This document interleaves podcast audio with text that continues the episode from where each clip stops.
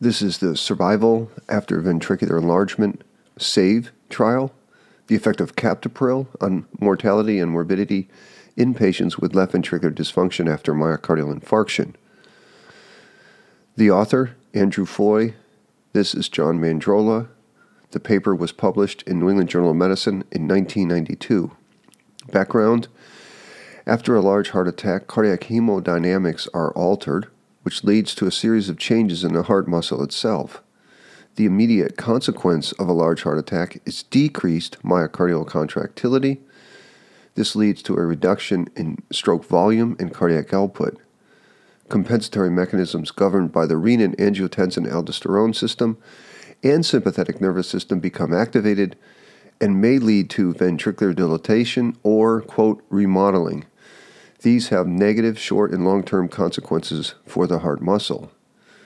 By the mid nineteen eighties, angiotensin-converting enzyme inhibitors, ACE inhibitors, were commonly used for patients with chronic systolic heart failure, and laboratory work had shown they could improve ventricular remodeling, reduce heart failure, and prolong survival in animal models of acute M I. Several studies had also shown promise in humans, but they were too small to test hypotheses involving hard clinical endpoints.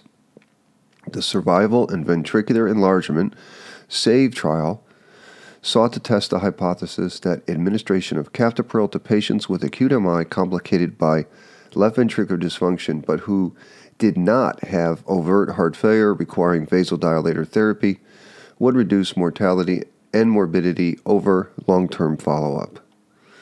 Patients.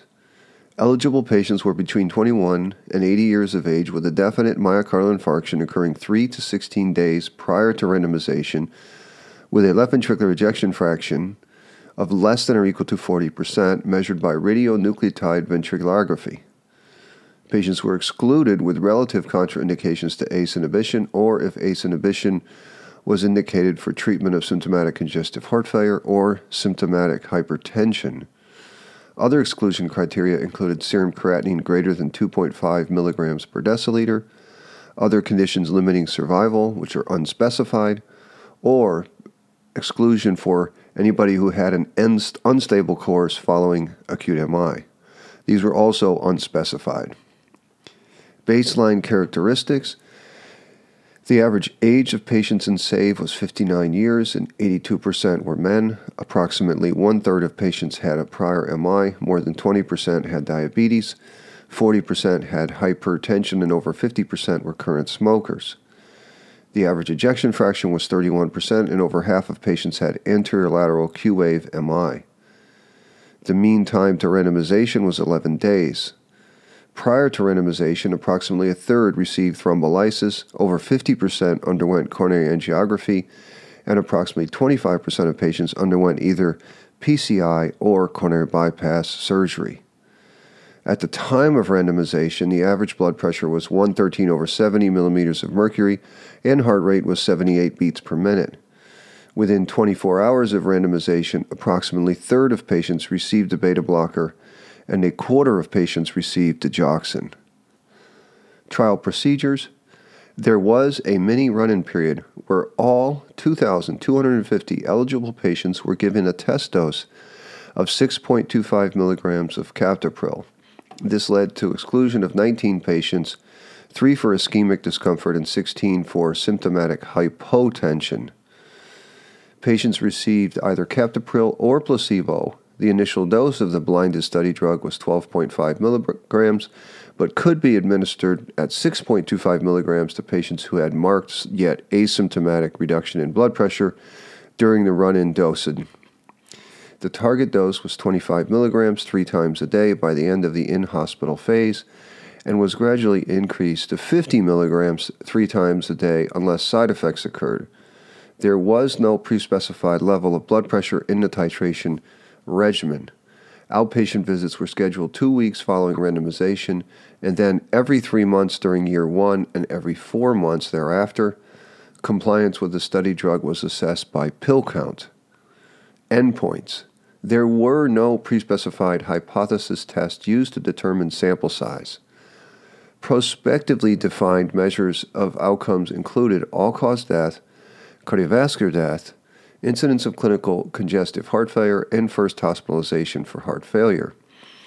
Once the clinical endpoint committee was notified of a diagnosis of clinical heart failure, the study medication was discontinued, so open-label therapy with A C E inhibition could be started. Results.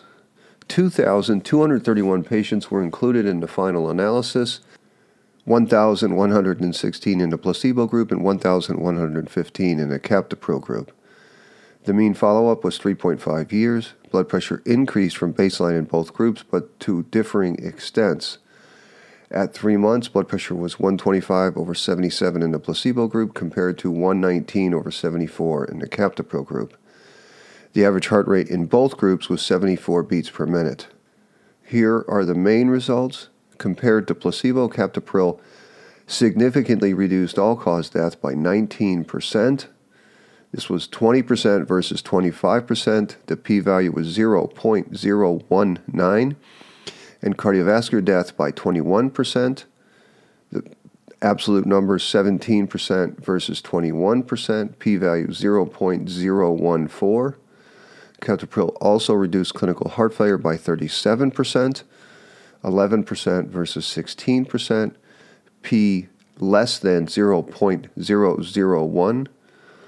Captopril reduced heart failure hospitalization, fourteen percent versus seventeen percent, p-value zero point zero one nine, and non-fatal M I, twelve percent versus fifteen percent, p-value zero point zero one five.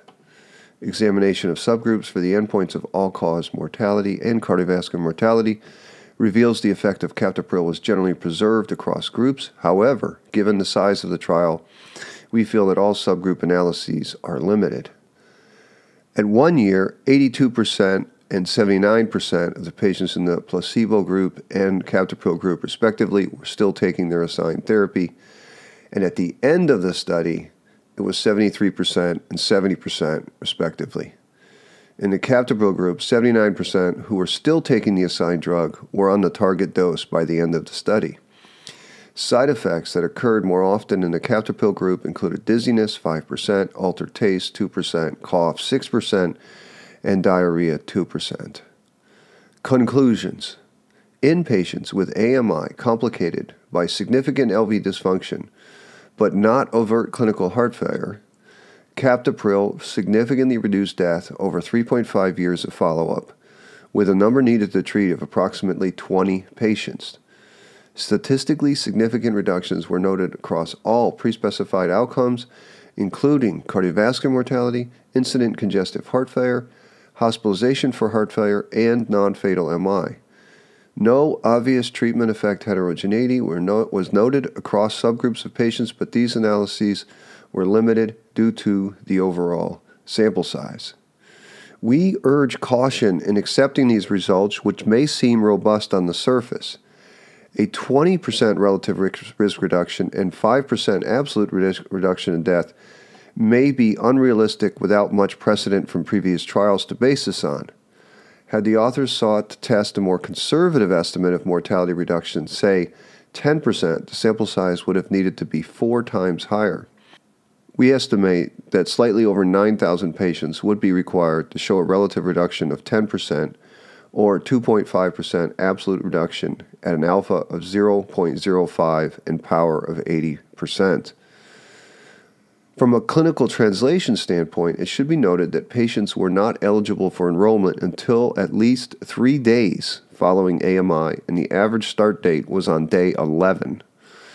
Patients over the age of eighty were excluded, and a mini run-in period with a test dose of captopril was given, which led to the exclusion of sixteen patients of the two thousand two hundred fifty eligible participants.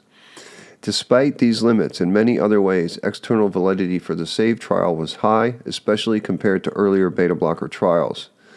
No limits were placed on blood pressure and heart rate at study entry, and dose titration protocols were not strictly governed.